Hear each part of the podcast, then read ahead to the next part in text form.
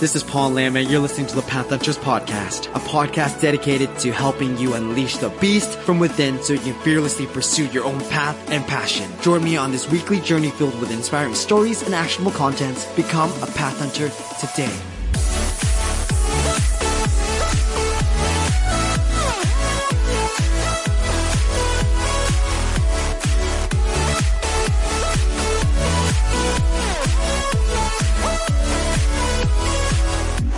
Back to another episode of the Path Hunters Podcast. Hope you guys are all doing great today.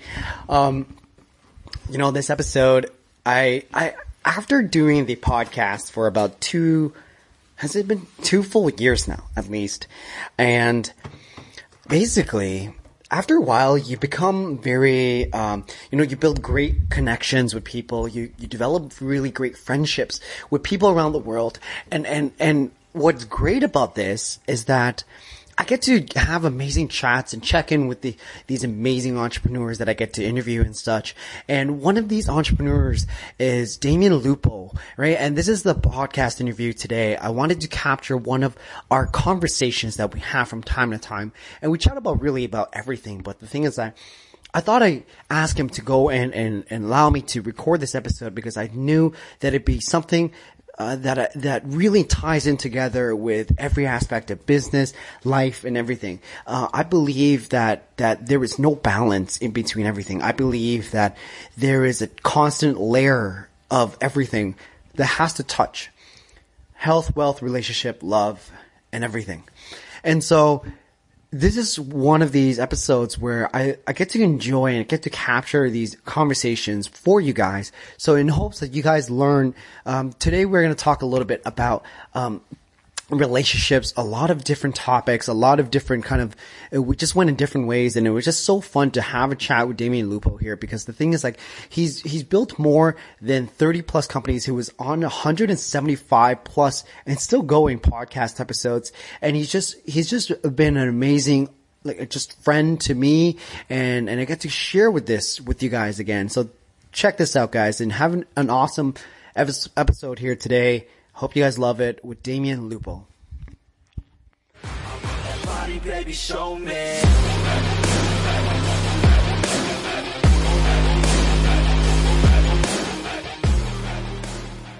So, ladies and gentlemen, Path Hunters, I have an amazing guest here today, a good friend of mine that he was on the podcast before, and I had to bring him back because, we built an amazing friendship where we I have the utmost respect for this man. And he's just an amazing dude and just has so many things going on. He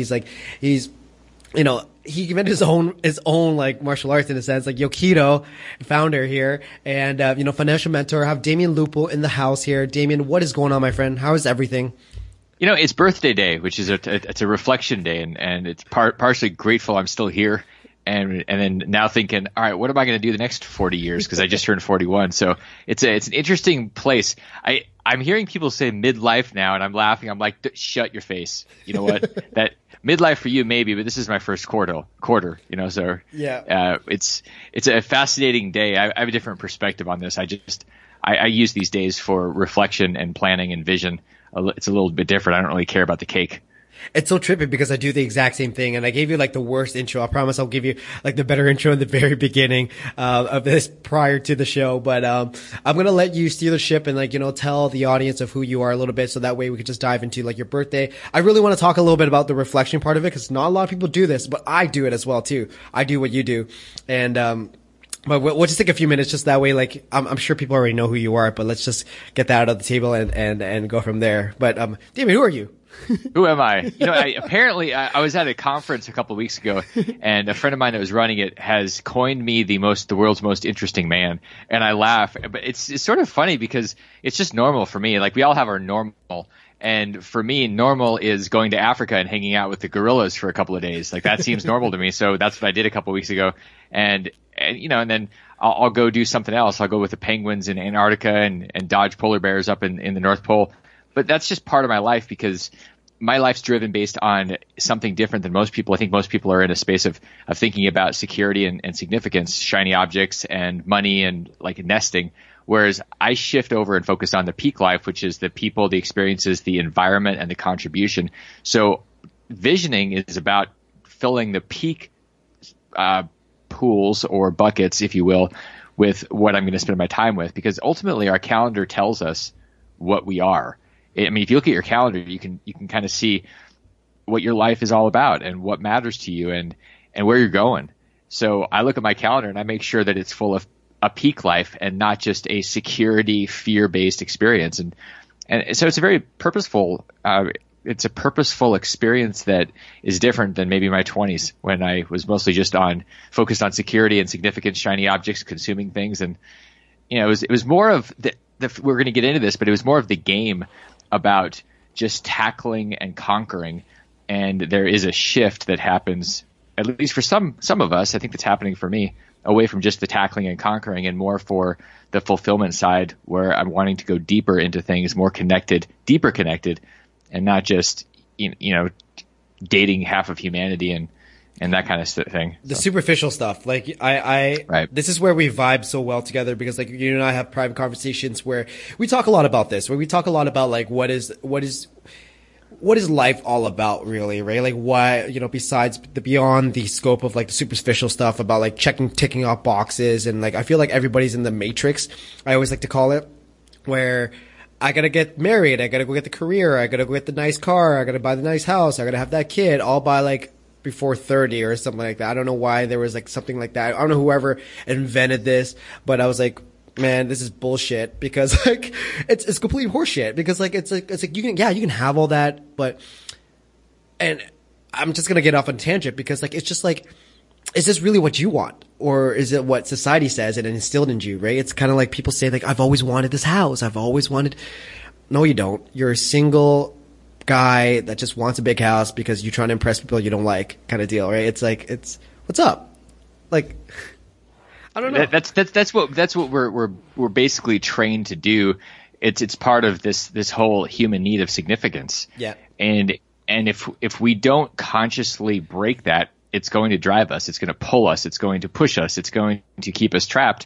We're going to constantly be looking externally for validation that we're worth something. Yeah. And that's what these big houses, like I remember when I got my Ferrari, I was very excited. I was excited for about a week. That's how long it took me to get arrested for, you know, in this car, because I was showing off, and it was stupid. But instead of saying, okay, this is for me, like if I got a car now, then I got a Tesla because I believe in the founder's vision. Yes. I didn't get it to impress anybody. I don't think anybody cares, because there's Teslas everywhere. Yeah. But you know, so I did that because I believe in something deeper. I'm not doing it to show off.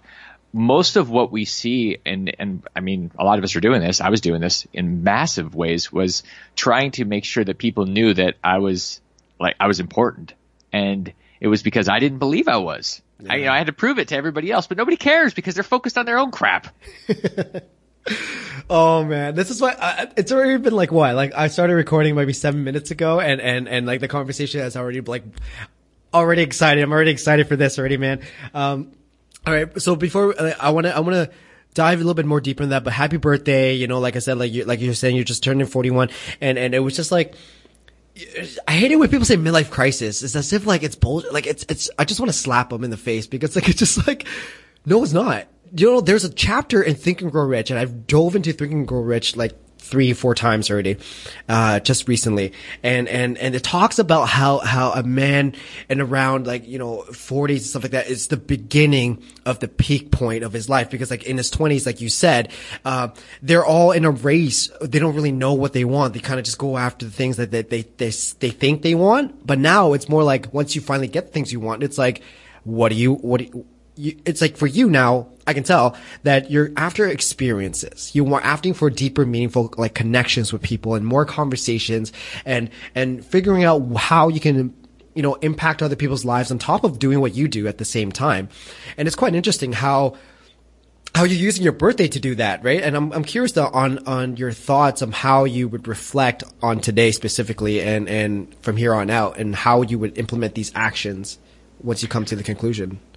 I think it's funny that we're talking about midlife, whatever, crisis and things that people focus on. I think that has more to do with them having their best moments in the past versus in the future. Yeah. For me, it's the midlife or this point in time, it's more of a checkup for me. It's really interesting. I was just in San Diego at the Health Nucleus, Peter Diamandis' program, where I had my genome mapped and this full body MRI. Sick. And it was very interesting. It was really cool. This is $100 million test. 15 years ago. 100 million. In fact, they didn't even have it for the general public 15 years ago. But if you were going to map the genome, it was $100 million.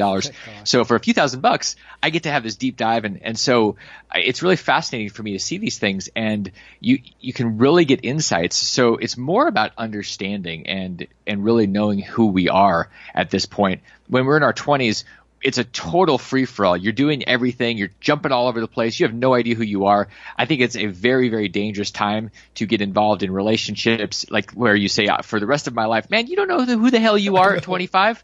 And then you start having kids. Great. You don't know who you are, so you're going to start imparting your wisdom on these human beings. And it doesn't mean you're going to be a bad parent. It just means you don't know shit about anything. And that it takes life experience. So yeah. I find it fascinating to be in a place where I don't have kids, and maybe there's going to be a time where I will, and it's going to be a different thing than if I had had them when I was 20 or 25 and I was basically just out there tackling everybody and everything. And so it is a different experience. I don't need a shiny car to have an experience today. Mm. What I'm craving is the C in that peak life, which is the contribution.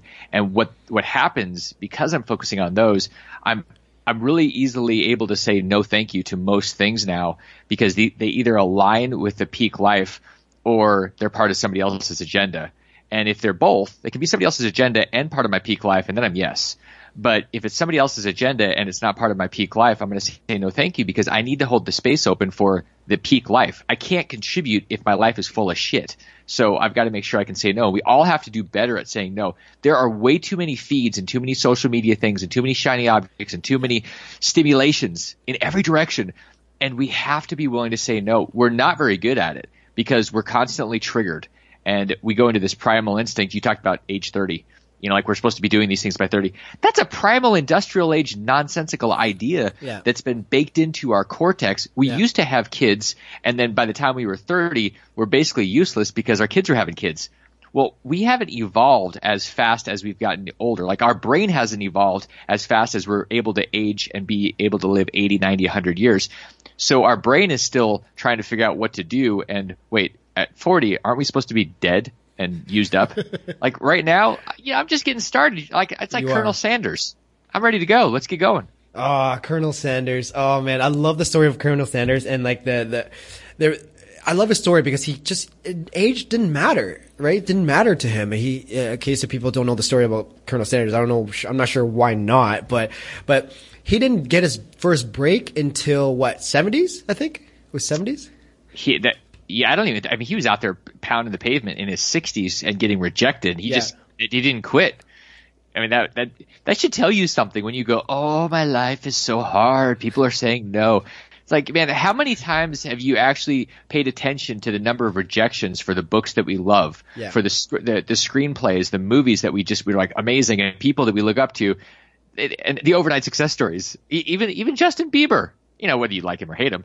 The guy is not an overnight success story. He started singing and playing and doing his thing when he was 3 years old. Yeah. It took him like a decade. And you guys want to have everything, the corner office and the $1 million salary by the time you're 22 after you started at 21 and a half. I mean, come on.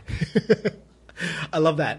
I'm curious now to know, like, what are your thoughts on someone if you were to meet someone that's like in their 20s and they're super trigger. I hate it when 20-year-olds call themselves life coach. What life fucking experience do you have? Like you're in 20. I don't even call myself a life coach. Let's be honest. And that's ridiculous. So like, what kind of advice would you give to someone like that, that really kind of is very passionate, has the gut, the grit and everything like that, that's willing to do the work and such like that, but they don't have an idea of their end goals or the after the shiny object syndrome? Because I'm sure there's many people like that are listening to this podcast right now that are, they're being like, Paul and Damion, like, you guys are bullshit. You know what I mean? Like, it's like kind of, I want to go get the Ferrari or I don't know. I don't know what. Yeah, you know what? Go get the Ferrari. I love to experience these things. I like to try before I buy. So if you want a Ferrari, go try one. And maybe it is the ultimate. Maybe you're going to be the next Mario Andretti, and you're going to love this thing so much you're going to want to race him. I don't know. Maybe that works for you. The thing about the life coaches, it's fascinating. Most life coaches are absolute frauds. Do you know this is like a $4 billion industry now? Yeah, it has absolutely exploded. And it's because we're all craving this connection with people. That's what it comes down to. We're craving connection and validation. And honestly, coaches are amazing because the right coaches will ask you questions. The truth is a coach doesn't have any answers. They just have questions and space they can hold for you. That's what a great coach does. I think that most coaches, unfortunately, think that if they go to a class or a course and they have a certification. I just ran into an old girlfriend on LinkedIn, and I saw that she'd been promoted, and she said, everything is going really great, and I'm excited. I'm about to finish up my certification for life coaching. I'm like, yeah, that's easier to do the certification than it is to actually fix your own life. The hard work is on ourselves, and it's easier just to say, I'm a coach and I'm certified and I can help you fix you. You know what? Go under your own hood and let's see what's there, because the truth is most life coaches are absolute frauds. They don't have their own life together. So if you want to be a world-class coach, here's how you go to a blue ocean. You guys have heard of the Blue Ocean Strategy, yeah? I read that and Blue Ocean Shift, the follow-up, on my trip to Africa. I read 10 books in 10 days, and those were two of them. Yeah. It was crazy. I could not get – well, I also was on the road for, I don't know, like 100 hours or something. And so I was looking at that, thinking about that, how that applies. In the coaching industry, it's a red ocean for people that have certifications. Yes. It's kind of like the yoga world. Hey, I went to a yoga event for teacher training, and now I'm certified. Yeah, okay. You know, in about 2 or 3 or 5 years, then I'm going to be interested in learning from you. Like my yoga instructor her first phase of certification took her 12 years. So that's what matters. There is no competition. She's got her own space. Sean Korn, my other primary yoga instructor, has been doing her thing for 30 years. And you go, well, I'm not even 30 years old. Like, what are you talking about? Well, here's the thing. If you want to be world class, it's not overnight. And so you have to ask yourself, do you want to be part of a red ocean and not really matter? Brendan Burchard says, live, love, and matter. You know, if you want to matter, you've got to be willing to commit, and it takes time. And we're so damn impatient that we tend to not do that. So with coaching, to kind of get to the bottom of that, I think coaching is great, and you're going to get some value, but truly the most valuable coaches are the ones that have gone out there and done something and lived, and they've got perspective based on more than just a course that they went through. That's crazy to think about that, right? Because it basically just the experience. I personally feel that in your opinion, I want to know, who would you rather buy from? A coach. There's two types of coaches. All right. The coach that has a successful relationship, that has the wife and everything like that. And if looking from the outside in, is, you know, happy and everything like that. One coach. All right. That's coach one. Coach two, like three divorces and been through, like, you know, just, you know, child support and all these things like that. Who would you rather learn from? I'm curious to get your thoughts on this. I think we can learn from both. I definitely think you can learn more from, like, I was listening to John Gray, who wrote Men Are from Mars, Women Are from Venus. Yeah. They amazing books, and he's super fun. Like, I was with him in Southern California at the Chopra Center, and he was teaching. Well, the guy teaches about relationships, and he's been divorced 5 times. Yeah. So you can say, well, the guy doesn't know what he's talking about. Yeah, he does. Yeah, he does. Guy has been through it. It just means he's fallible. He's a human being. And I mean, I teach and do mentoring with finance, and you could say, well, you know, what can you teach me? You've lost $20 million and you've bankrupted, you know, 6 companies. Yeah, I know what that stuff's like. It sucks, but I actually know what's coming when people have businesses. I can see into the future because of the emotional intelligence that's baked into my cellular structure because I've gone through it. And you don't have that if it's just bouncing off your brain because you memorized some facts in a book on how to be a finance coach. I mean, give me a break. I hate those, like, weekend warrior, like, certifications and, like, those, like, gym trainers who think they're trainers, right, but they're really not. They're just like, and they're like overweight. They're struggling with, like, weight. I'm like, oh man, even I don't think I'm qualified yet. You know, like, it takes a certain humility. And I feel, in my opinion, like a good coach, and we're going to shift gears a little bit on the coaching, but, just because I want to dive so much more with you, but I feel like a great coach will coach you on how to not need them anymore. I think that's a key component. Well, and what does that really? Where does that come from? It comes from somebody that's strong enough in their own character, their own belief in themselves, that they're not addicted to keeping you trapped inside their system. That they're really trying to set you free and empower you. Yeah. And if you think about whether it's coaching or finance or wellness, think about the medical industry. What is the pharma industry focused on? Maintenance drugs. They want to trap you for life. They don't want to fix the problem. They want to mask the symptom with the pill. Yeah. And that's how finance is with Wall Street or wherever you are in the world.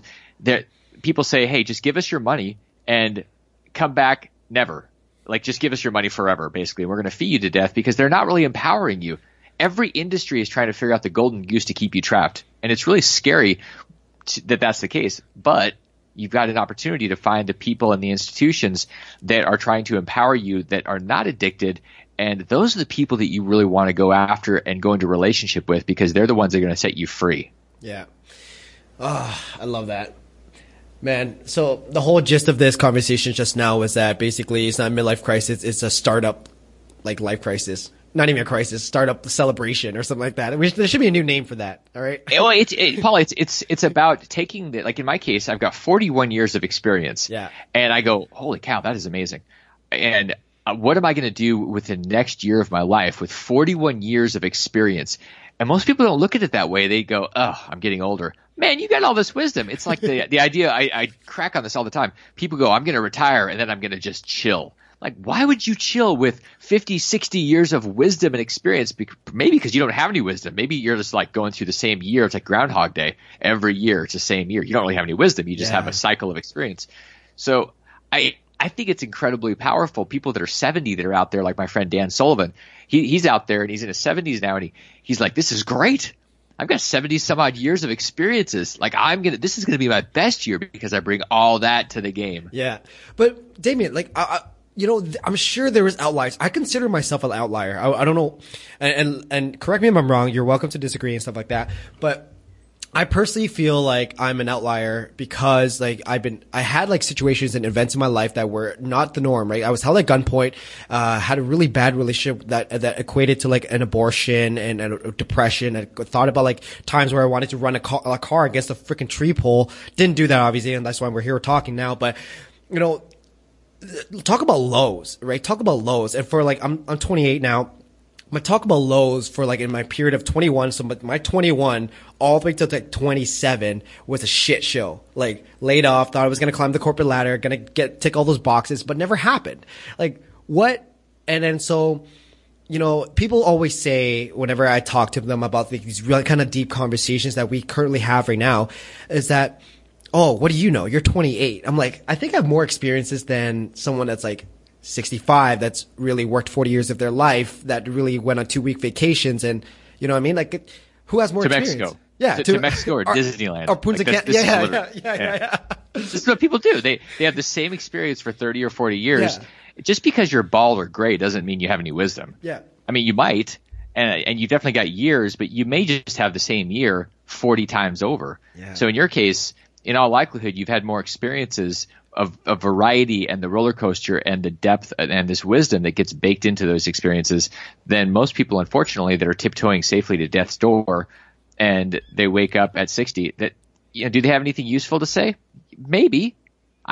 If you're 6 years old, it's funny. 6-year-olds have some interesting stuff to say because you have no idea what's coming out of their mouth because there's no filter. I mean, that's valuable. And then all of a sudden you get to like 13 and you start filtering, and that lasts until about your 60s. And then for most people, and then they maybe are open. Like my grandmother, God bless her, she is funny. She'll say anything. She told me one time, I brought my girlfriend to visit her, and I get this letter in the mail a couple weeks later, and she said, "You should definitely stay single. You are a self-centered prick." And I was like, oh my God, Grandma. Wow. You're like, damn. And I sat with that. And I don't know, it took me a year or two to go, wow, she's right. But she didn't care. Yeah. She said exactly what she was thinking. So there's a point where there's like these decades where we miss the opportunity to be candid. And the world misses our perspective. It doesn't mean you're mean. Sometimes people will take it that way, but that's their shit. I agree. But candor is valuable. It's Jack Welch said that's one of the missing things in business right now, the lack of candor. We tend to say what people want to hear so that they like us. Oh, good. They like us, and you just lied to them. So who are you? I agree with that. Like, that's man, like, it's funny because like after when you suffer so much, like you and I like have multiple conversations about the kind of these things and very similar stuff where almost when you've experienced this kind of like turbulence in your life, you don't get, there's basically no point to have a filter. You're like, whatever. You know what I mean? Nothing really kind of bothers you anymore. Cause like people are talking about how they're being depressed because, you know, so-and-so didn't text them back or whatever it is, all that stupid crap. Like, calm your freaking horses. All right. You're still healthy. You're alive. You know what I mean? Like, there's people that suffer. I can't even, I have no pity for this anymore. Like, I don't know why. It's just like, it's just because you've been through so much where you're just like, there's really no filter. I'm like, so what? Text them back or not text them or. We're so wound up with what people think of us. The truth is they're not thinking about us. They're thinking about themselves. So it's you know, going back to the game, it's like the strategies that Neil Strauss talks about in this book about approaching women and the whole process of doing that. We're so attached to what they're gonna think about us, and the truth is they're generally insecure animals that are just afraid, and and they're hoping that somebody will talk to them. And it's funny because one of the things that is obvious that the more attractive these women are, the less likely most people will go up to them, and they're sitting there going, nobody's going to talk to me. And it's really funny, but we all have that same kind of nonsense in our brains, the fear of what's somebody going to think. We're all in our own heads, and so that book helps you to understand that we're all humans, and that you can literally use these techniques to get out of your own head and to start connecting. And what do we want more than connecting? I mean, truly, what is more important? I don't think there's anything more important. No, I agree. And it's funny because you mentioned The Game, and it's a book that I recommended to you to kind of dive back into because I personally found a lot of value out of it. And for those of you who are listening to this podcast episode, there's this book called The Game that it's for pickup artists or to pick up women. The author, Neil Strauss, uses it. He was a pickup artist, and he was actually going out just using it for like just picking up women and just, you know, just having sex with them and all these sorts. But I read the book a second time. And I found so much value out of it because like recently, like I've been kind of in a place where, oh my God, I'm like, you know, I'm not going to meet anybody kind of deal. Like it's something like all these kind of insecurities that we're having here. But I read the book and I'm just like, okay. It makes so much sense. It just really takes confidence to go talk to the woman. Like, you know, it's okay. Desensitize yourself. These are the things that I've learned. I'm curious what you learned in this time around after reading that book, because you did, you know, you texted me in and said that you finished the book, and I want to hear your thoughts on that. Reading the Game is kind of like reading a martial arts manual. So it's like most things. If you don't go do something with it, then you don't really build the confidence. Yeah. Like confidence is never just academic, and you actually have to do it. One of these guys that's pretty controversial, and I think he's one of the most brilliant thinkers of our day, is Jordan Peterson. And this guy, I mean, if you listen to him, if you YouTube, just watch him, and whether you agree or disagree, it's fascinating. Because it's obvious he's been out there, he's gone deep into the thinking around his perspective and his philosophy, and he speaks, and he can go head to head with anybody in the world, I have no doubt. And it's the same thing with going and approaching a woman. You can go head to head and approach any woman if you go and approach enough women. You're not going to read The Game 50 times and feel totally confident. Yeah. You got to go do it and feel like a knucklehead a few times or maybe 100 times. And then eventually you're like, oh, okay, you know what? I'm going to go say hi, and nobody's going to eat you. Yeah. You know, I feel like we have to like provide some context right here with this as well too, because like, you know, The Game, I had the copy of The Game a while ago, and I thought it was just one of those books where like, you know what I mean, it's for like those fuck boys that are going to be using it for like, you know what I mean, like having sex and getting women and stuff like that. But I came back at it at another time, at a different time in my life. After all the turbulence, the first time I had the book was the time where I was just starting my career and stuff like that. And so now, second time, I actually dove into it, and I was like, you know what? This is like a gun. I think of it like a gun. Like you can use it to either protect or to hurt somebody kind of deal, right? And I'm looking at the knowledge in this book, and I'm just like, okay, so you really have to – the way you put it is like martial arts book, because – you have to take into perspective. You have to really go and apply what you learned and really fuck up, because I fucked up from after reading the book. Like first time I read it, I didn't read it all the way. And then I was like, okay, do this, this, and this. I did it. And then I was like, what do I do next? I was like, oh shit, I have to go back. Oops. I totally botched that. But it was like, yeah, like it, and this kind of philosophy and way of thinking and way of doing things can be applied in different things in life, really. Like if someone were to pick up your finance books, right? They have to apply it. They can't just read it and be like, okay, you know, this is how you're going to get rich. I know how to get rich. But if you don't do anything with it, you're fucked. Well, you know, the idea that knowledge is power is the biggest bunch of bullshit that we're ever going to hear. And people regurgitate that saying all the time, knowledge is power. And I have a master's. I'm like, you're full of crap. You know, good, congratulations. You've got a good memorization system. Yeah. Like, who cares? That doesn't make you interesting or powerful or useful in society. It's about doing something with it. It's applied knowledge that really matters. That's where the power is. So it's the same thing, whether it's money or whether it's engaging with people or it's your wellness. Read a book on wellness or go to the gym. Which one do you think is going to make you healthier? I mean, seriously? Yeah. Yeah. Well, it's kind of obvious that, but obviously just working out. But the thing is, like, I'm curious to, like, after reading The Game again, what have you learned in terms of this? Because I want to kind of dive a little bit on this because, like I said, I feel like something that we're struggling with is that a lot of, nothing we haven't talked about, but a lot of, like, relationships now today, I feel like the more you get to hold yourself a certain standard, the more it is kind of hard to find someone that kind of, that to meet people in that kind of place. Cause like you and I both know that our type of woman is someone that has to be ambitious, that has to have a little bit of drive, a little sense of adventure, something like that. Right. And I'm curious to know your thoughts on what you learned from The Game this time around. I think when it comes down to it, when you're thinking about relationships, most things have become commoditized now because of the app world we live in, and so there's a question of who you. I think you have to ask who you are going in, whether it's going into a coffee shop and meeting somebody, or having an introduction to someone, or you're going to be on Tinder or Bumble or Match or whatever. You got to ask: Am I a player? I mean, it's when I was in Africa, it was funny because I had. I had an app on my phone, and I got these alerts, and I was like, I'm on Safari, and I had hundreds of women reaching out saying, I want to meet you, and I was like, I feel like prey, like I'm a gazelle, a bunch of lionesses or something, and I was like, okay, so what? And I just thought this is stupid. Yeah, I have no interest because I am not just somebody's target. And that's how most people are approaching things on these apps. It's a target. It's fucking on demand. Yeah, it is. You know, this is what our system has created. There's no depth. There are some counters to that. There's the league. There's some things that have been built where it's about really great people that these systems are trying to match up, and they vet that. So I have no interest in the Tinders or the Bumbles. It's just not interesting. And I know there's some good people on there, but for the most part, that's just a fuck fest, and that, you know, okay, great. If that's what you want, it's perfect. Like it's an all you can eat buffet. I mean, honestly, it is. You can do as much as you want, and you know, this all started with Grindr years ago in the gay community, and it was, and then you know, I forget who did it with Barry Diller or whoever bought these apps said, oh, this is great. This applies to everybody because everybody is basically just an animal that wants to go out there and hook up and screw. Yeah. Well, I mean, that's basically what has happened. So, I you know. No, go ahead.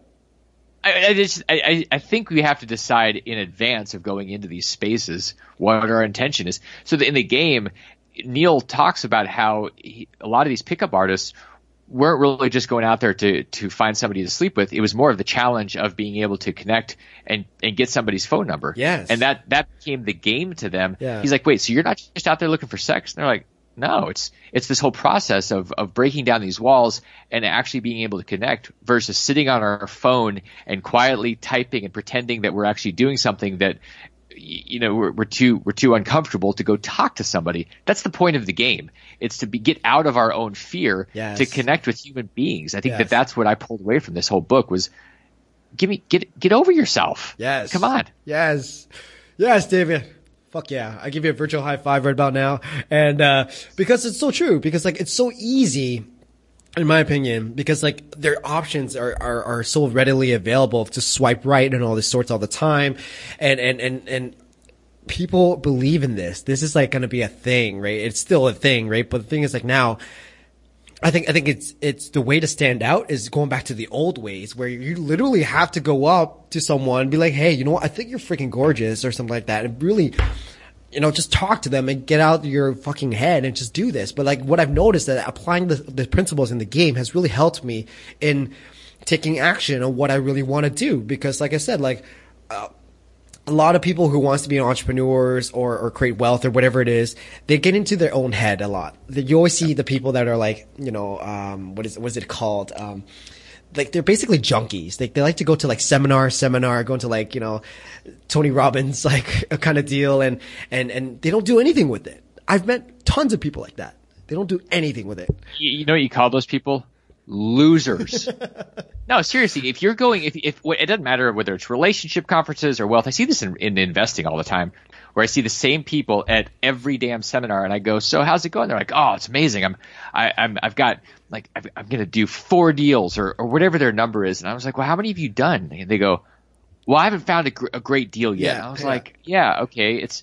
So you're right. These junkies, you know why they don't do anything? Because it's safe. You go to a seminar. It's what that seminar industry, they feed on people like that. Yeah. The people that just keep showing up because they feel like they're making progress. My old business partner used to say this all the time. I'd say, "How is it going?" She's like, "Oh, I'm making progress." And I'm like, "What the hell does that mean?" You're like in a hamster wheel, dude. Like you're just going in circles, and you're progress my ass. You're not actually doing anything different. You just have more digital information bouncing around in your brain. Yeah. But who cares? True. Like I met somebody one time in Thailand, after watching Tony Robbins' documentary on Netflix. I forget what it's called. I Am Not Your Guru or something like that. It was like a really Guru. Yeah. Great movie, by the way. I loved it. And it was about him and his seminar. And then I met a guy out there after watching the movie. He was like, "Oh, I've been to that 25 times." I'm like, "What? 25 times? Fuck." I'm like, right. Dude.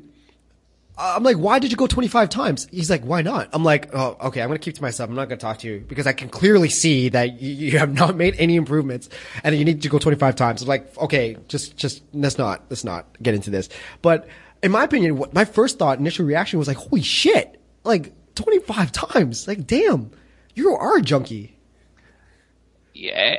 Yeah. People get sucked into that space because it is simply safer, and our concern that something is going to eat us if we make a mistake. I mean, it's baked into us as kids. Yeah. If you make a mistake, you're a failure. And so we go to a seminar, we never fail. "Good job. You're here. You're the best." You know, whether it's Brian Tracy or Tony Robbins, and you're thumping your chest and like, yeah, and you feel good. Here's what's fascinating. I love Tony. I've got a lot out of Tony's work and I've applied a ton of it. I don't know that I can actually go to one of his big seminars because I might throw up. And it's because I know exactly what's happening with the neuro-linguistic programming, with thumping the chest and the lights flashing and the anchoring and everything that's going on. And for most people, and for me in the beginning, that was important because I needed to anchor. I needed to have these tools. Yeah. But when I'm there, I'm like, "Oh my God, you're just anchoring me into wanting to be at your next event." Yeah. And it's a process to sell more. And I don't really have time for that anymore. Yeah. I mean, I love to buy. I love to be at events. I do it because I feel compelled and not because somebody has manipulated me. And there's too much of that going on in the world. It's very – I mean it's abundant in the seminar industry. It's really abundant all over the place, but golly, the seminar industry is crazy. I mean, and Tony is the best in the business. He is. I mean, the guy is amazing. I know. And like I said, like I get what you're feeling. I go like for me, like I went to one seminar. What was it called? Damn, it was in Toronto. I forget what it was called. Gary Vaynerchuk and such was there. Simon Sinek, all these big names. And I went to it and everybody was all hyped. Everybody was ready. It was like, 2,000 entrepreneurs. There were people who were like, are entrepreneurs and kind of like, "Oh, I'm wearing the whole suit. I got Louis Vuitton, like belt and sorts like that." They want to look the part. I was like, I was in a t-shirt and my Chuck Taylors. And I was like, "Hey, what's up? You want to talk to me?" No. Yeah. Cause like they looked at me. I'm like, whatever. But afterwards, I noticed like the motivation went away over time after the key thing was like the seminars. Like I was like, it was fizzling off, and eventually I could see why people want to go to the next one because they want to get that high again. It was like, it's a drug. It's literally a drug. It makes you feel damn good. Like, and we all want that because basically we're sitting there stuck in a life. Most people don't like the lives they have. It's fascinating. I like asking people a question. If you're listening to this right now, ask yourself the question, If Damion were to think, "You know what?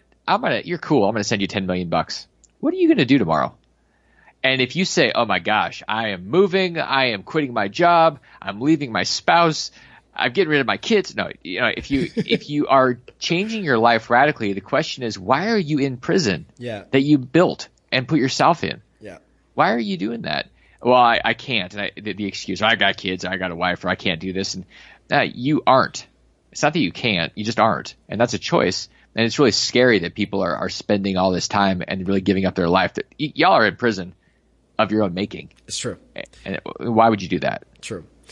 Man, I love this conversation, Damion. Like what's shift gears a little bit. Let's talk about you know, what's been a struggle and, you know, something that you're passionate about recently? Like, I want to hear what's going on in your world, because, we can talk forever about this subject, man. We talked about this a little bit in the beginning, the idea that there are all these options. And so I've got these different projects. And one of the tools that I've used over the last number of years, and I'm become a world-class expert in this, is the parking lot. And it's taking these projects. Like, I've got two different books that are coming out, one in the fall and one next year. And I've also got a digital platform for financial mentoring, because I don't have the ability to one-on-one work with as many people as I want to help. Yeah. And I need to be able to reach out to more people all over the planet. So I've got these different projects, and they take a ton of time and energy and resources. And the power is in being able to say yes, and it's not going to happen right now. And putting it down the road and being okay with that. Yeah. You know, I've talked about my podcast, Transformation Nation, and my intention was to have that thing launched in the beginning of 2018. And there's only so much bandwidth that we have. We can have anything we want, but we can't have everything. Sure. I wanted everything to launch at the same time. Well, it's not realistic. So being able to say, okay, I'm going to have this plan. And I'm mapping out 18 to 24 months out now in terms of when things are going to happen, when I'm going to give them bandwidth. And so when somebody says, hey, I want to do this, I'm like, that's great. I don't have the bandwidth that I can give you until 2019 or 2020. And being okay with that. It's the only way that you can actually live your life on purpose versus chasing those shiny nuts as a dumb squirrel. Yeah, no, I'm picturing like a squirrel right around. It's funny, but no, you know, there was this one famous quote from Mark Cuban, billionaire, saying that you have to be right once, just once. Yep, that's it. And meaning that he's the type of guy that really focuses his time and energy into like one project at a time, right? And not a lot of people do that. Not a lot of people can see that. You know, you have to kind of go like an inch wide and a mile deep instead of like a mile wide and an inch deep kind of deal, if that made sense. Yeah, well, and why do we do that? Because of FOMO. It's fear of missing out. We're literally afraid that if we don't do all these things, we don't juggle all these things, we're going to miss the experience, we're going to be judged. There is a fear, and it is crazy, and it's exhausting us. It's adrenal burnout. It's I mean, like, our systems are being crushed because we can't say no. Yeah. We don't say no. We can say no, but we go into this primal reptilian state of I don't want to miss out, because part of my experience is that thing, that experience or whatever. And it's hard when you hear a guy like Jim Rohn who said, "Hey, don't miss out on anything." And I love Jim Rohn. He was a great guy. He died a few years ago. He said, "Don't miss anything." And that got hardwired into my brain. Don't miss anything. So say yes. Man, if you say yes like Jim Carrey in Yes Men, you're going to burn the hell out. So be mindful. And how do you do that? You get really clear on who you are, your values, and your mission. And once you have those, it's a filter on the yeses. I get more and more people that are reaching out to me on LinkedIn and Facebook. And I go to Facebook. I don't go on there more than like once every month or two. And I have this massive list of all these messages and friend requests. I'm like, who are these people? And what do they want from me? Very rarely does somebody come in and say, hey, thank you, and I just wanted to say I appreciate what you're doing, and if there's anything I can do for you. It's a, hey, I want to connect with you, and I want to sell you something. I'm like, you know, fuck off. Yeah. But that's what they're trained to do, just pound people. That's called spam attack, and nobody wants that. I mean, nobody wants that. Yeah. What we want is people that are interested in us, that are interested in a relationship, not a conflicted relationship, but a relationship based on rotational orbiting and a connection without tension. Yeah. I mean, this is the basis of Yokido. It's relationship without conflict. Yeah. But imagine, just think about how much conflict there is when the first interaction with somebody is, hey, what's going on? Great network. I've got something I want to show you. Can you spend 5 minutes looking at it? No. Piss off. I know. You know how often I get that? It's just like you don't want anything from me. Who thinks that works? Like, who thinks that raise your hand if you think that works. Like, oh my god. Nobody likes that. No. You guys, stop doing it. It turns them off. And like, you know, that's very easy to like kind of find though, but I hate it when the ones that are like, oh, I just wanted to reach out to connect with you and stuff like that. And later on, they kind of sneak in something else in there where it's like, you and I have talked about this a lot where like, kindness, genuine relationships like you and I have right now, where it's like legit, like I don't care, like whatever, we're just talking, we try to have a building of deep connections, and that's all it is. But there are people that using this as a tactic that kind of gets you, oh, I'm going to sell this person because I'm going to give, says like, you know, Gary Vaynerchuk, give, and I'm like, yeah, give. It's like a stupid word. It's been abused. Yeah. The word I'm going to give. It's one of the funniest things is on Upwork. I've had people do a lot of work on Upwork, and I'll put something out, a request for a proposal, and I get all these people saying, hey, look at my portfolio. If I have one out of 50 people that says, I looked at your website, I checked it out, and here's what I saw, that'd be amazing. One out of 50. Nobody does it. Yeah. They go, well, if I just send my same cut and paste email out to 50 people that have asked for a proposal, it'll hook somebody. You know what? If one person says, I actually looked at your stuff and here's what I thought, I'm going to hire them. Yeah. They may be crappy. They may be terrible. But I actually appreciate somebody that's taken the time and invested in me before I said yes. Yes. And I know a lot of people are going to say, it's too much time because people are just price shopping. Nah, not everybody. No. And that's not who you want anyway when you're working. You want people that actually value you and what you're bringing to the table and your commitment. So there's a different approach. It is a red ocean and a blue ocean of operating your life. You want to be in there and swimming with people that are just the sharks and all this space that's noisy and painful and exhausting, or you want to go into a place where you stand apart and stand alone with the other rock stars. It's truly a choice. But people want the hack, Paul. Everybody wants to go straight to the finish line. They want to like hop over it. Funnels. Brunson, damn you. Everybody thinks it's just a quick turn funnel application into wealth. I mean, come on. I know. And I'm curious, like, you know, the Blue Ocean Strategy, you said you read into the second one, the sequel. Is that good? It's excellent. Yeah. Okay. Blue Ocean Shift. It's really the application and really doing it. Oh, okay. Cool. So Blue Ocean Strategy is the idea, and then how do you execute? Like, what do you do? Okay. A lot of mapping and really, if you're not blue oceaning your business, and it's not just now. So here's one of the things I picked up on this, and I don't remember if this was the first book or the second, but if you're looking at your business and you go, oh, I'm good. I got business. I got clients. All right, so are you being commoditized? Is it happening slowly? If you look out 3 or 5 years, are you still going to be in a blue ocean, or is the red ocean going to overtake you? And most businesses, mortgage businesses, got absolutely hammered in the last decade. They went from a lot of people having the ability to be kind of a blue ocean consultant, and all of a sudden now it's commoditized. Yes. It's a red ocean. It's about how many tenths of a percentage, how many bips can I get pulled off my rate? Nobody cares who it is, Bank of America, Royal Bank of Canada. Like, nobody gives a crap what the actual institution is. So where is your deal heading? Here's a strange, crazy, almost terrifying thing. Tony Robbins, since he was in our conversation already, is taking all of his videos and all of his experiences of being in these seminars and feeding them into deep learning like Watson and creating artificial intelligence so that you can hire Tony Robbins as your mentor for $50 a month.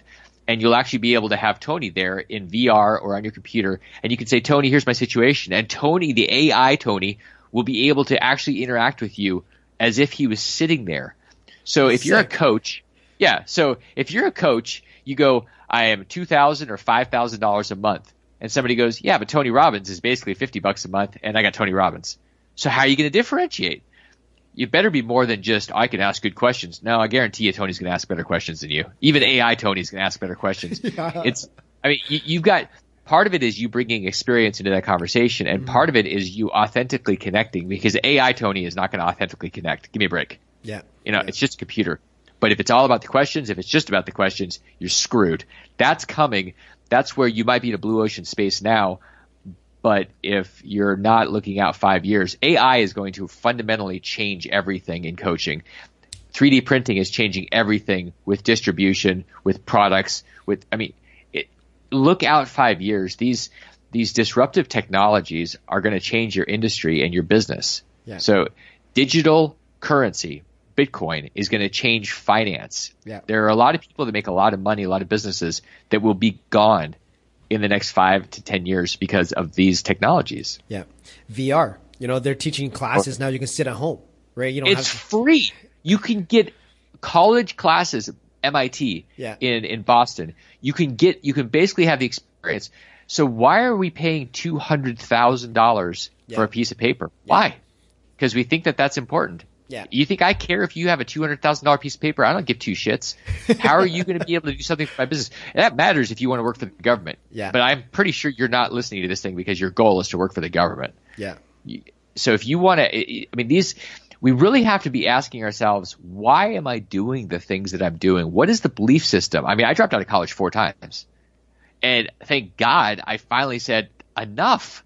Why am I continuing to do this? Because it was somebody else's rules based on how they're going to be successful. Had nothing to do with me contributing and having a fulfilled life. It was a success box that you mentioned, the checkbox. Yeah. That's what it was. It was somebody else's damn checkbox. Yeah. Not even for me. I know. Poster boy. I'm telling you, I didn't want to be – oh my God. It's the story of my life, Damion. Like, it's the story of our lives, actually. Like, what the hell? Yeah, no, I'm so glad. Like I said, I'm so glad, like, you know, we're at the point where – people are starting to see that, right? There's a handful of people that are starting to see that now. People are kind of thinking about that, and it's a slow progress and stuff. But honestly, I feel that those people who don't understand the adaptation of all this through time, the ones who are literally trying to spend the money, trying to hold back of the old ways, schools are struggling with this. They're trying to grasp the idea of, like, you know what I mean? Like, they're trying to make it still instill everybody to, like, that, hey, diplomas and degrees are important, but it's not. They're going to be wiped out. The things you can learn now on YouTube itself far greater exceeds stuff in, like, school. If I ever need to it's just too slow too. Yeah. With school, they don't evolve fast enough. Everything is changing. The information is becoming outdated and irrelevant in so many spaces and so many industries every 6 or 12 months. Yeah. And so how are you supposed to go into an institution and say, okay, I'm going to do this curriculum over the next 4 or 5 years that's going to actually be applicable in 4 or 5 years, because the information I'm learning this year is going to be outdated, so outdated in 4 or 5 years that you're going to be behind. It's not what you know, it's how fast you can learn and how fast you can update your OS. I mean, that's your internal operating system has got to be able to be changed. It's just like your apps on your phone. Yeah. They're constantly changing. They're changing because the hardware's changing. They're changing because there's better technology. There's better thinking. If you're not doing that, you're going to get run over. In the United States, the push to elect Donald Trump had more to do with people being stuck and not willing to adapt, because they said, protect our jobs in America, number one, and all this stuff. And yeah, there's a lot of screwed up things, but people didn't want to take responsibility to update their OS. So they said, Donald Trump, save us. Yeah. I mean, really? I know. That's sad for them. I mean, who cares about Donald Trump? It's sad that millions of people are not willing to update and adapt. It doesn't matter what happens. It doesn't matter what Donald Trump does. Donald Trump isn't going to save them. Donald Trump is just Donald Trump. But you guys are with you, and it really, if you're blaming or justifying or you're a victim, you're done. I'm clapping for you, man, because like that. Mic drop. Mic drop. That's it. All right. This place is too hot. Virtual room's too hot, Damion. We're going to go home. I'm just kidding. I love that. No, that's, you're so on the ball with this. Like, it's like, this reminds me of a great book that I read that's I personally feel is timeless, Zero to One by Peter Thiel, the one that invented, PayPal. He saw this in the 2000s and worked together with Elon Musk at the time when they had a company to kind of like prevent them for their companies to get crushed by the new waves of change. But those who can't are wiped out. Those larger corporations back in the old days, like, they don't exist anymore today. Well, I read one of the books I read on this trip that I was just on is called The Life After Google, and it talks about the blockchain technologies. Ooh. And because Google has built a system, the free system, where they give you all this free stuff, Gmail and Google Calendar. They give you all this free stuff, but you're the product. Yeah. And they make all this money, and it's their mantra is do no evil. Really? Do no evil. Yeah, you know, I love their tools. I love their stuff. But the truth is they're sneaky bastards, and they give you all this stuff because they're basically hammering you with very effective marketing, and they're slipping their shit in, somebody else's stuff that they're paying to slip in into your attention. And I don't like that, and I know there's a lot of people that don't like that, and we're getting burned out. So the blockchain is going to change to where you're literally going to be paying for the right information to come to you. It'll be micropayments, you know, pennies and things, and you're going to control this flow of information. Sweet. Google is not going to survive that, because it's putting the power back in individuals' hands to where we choose what we want, we choose when we want it, And Google doesn't get to control that, and they don't get to feed us all this nonsense advertising that's subtle but powerful, but really we're the target. And that is going to change. So it's fantastic because it's really putting the power back in people's hands. Yeah. Same thing's going to happen with Facebook. You're still the target there. Free my ass. You're creating the content, and then you're getting targeted, and then Mark Zuckerberg ends up with another $20 billion on his balance sheet. Yeah. How is that a fair exchange? That's nonsense. No, I know. And it's crazy because I hear a lot of talks and Facebook owns Instagram and I'm heavily in there right now. But the thing is I can see that I can actually see myself removing myself away from them later on. It's just because there's a lot of the talks and how Zuckerberg is looking to kind of monetize us again and trying to make it more profitable for him.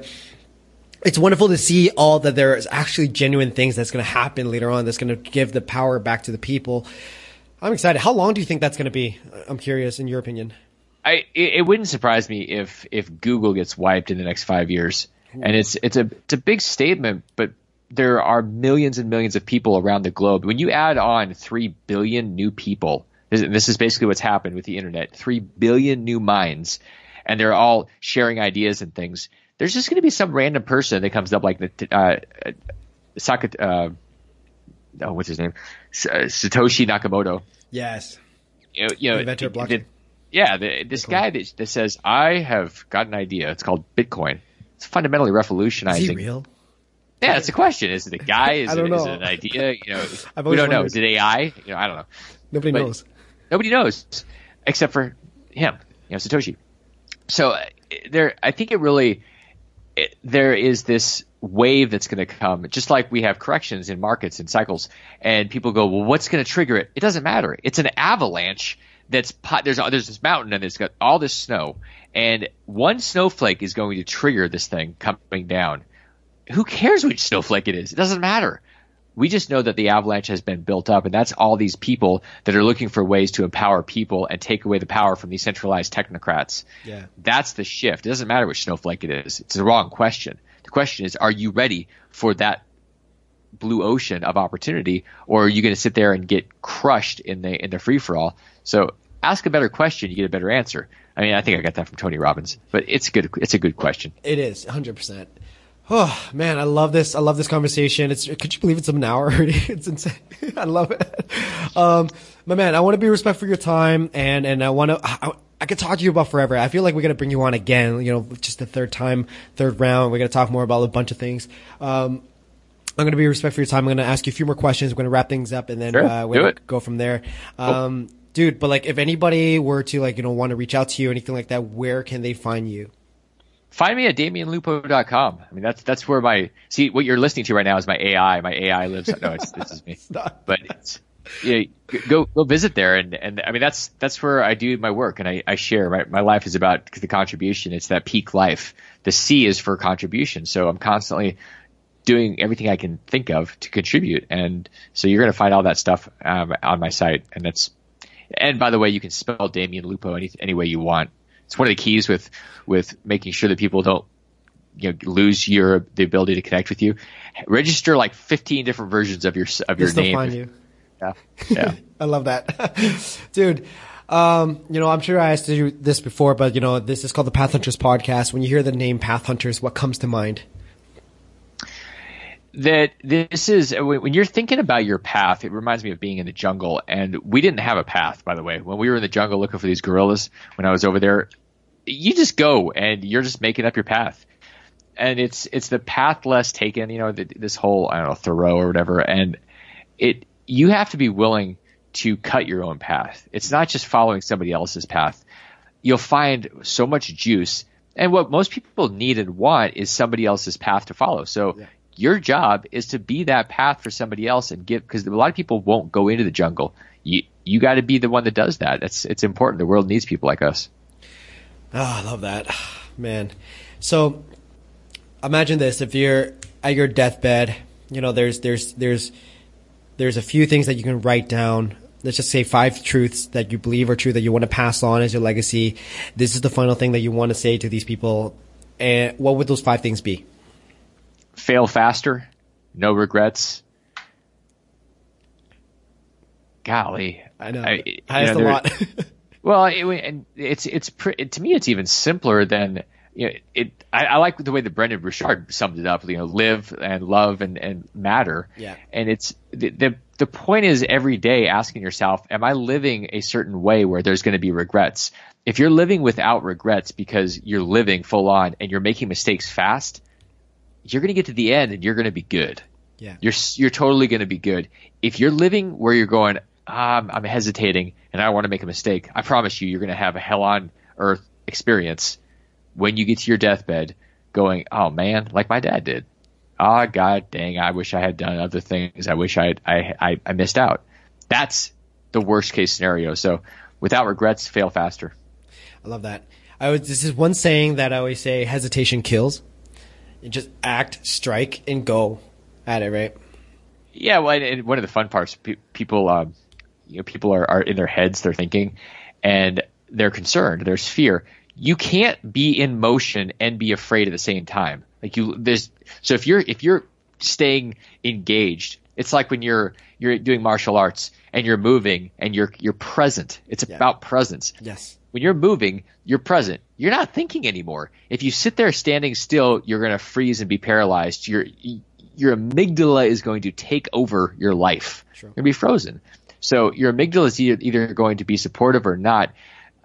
But staying in motion is probably one of the most powerful keys. And then on the other side, there is stillness with reflection, but that's more of a conscious decision when you're really on your own. It's not about going out into the world and being still and frozen. It's about you being able to be present with yourself. I love that, my man. I appreciate you for jumping onto the podcast, man. I wanted to wrap things up. I wanted to be. Honestly, I respect and I'm so grateful to you and have the utmost respect. And I'm excited to bring you on again. Happy birthday, by the way. Thank you. It's going to be a great time to reflect and such for you. And we'll catch you on the flip side. Have yourself a great one, man. Sounds good. Thanks, Paul. Appreciate you.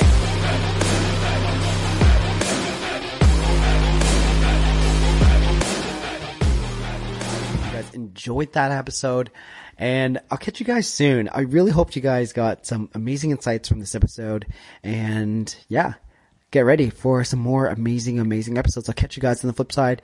Stay awesome. I know you guys can become path hunters. Follow your life, follow your dreams, follow whatever turns you on. I love it. I just have a great one. Take care.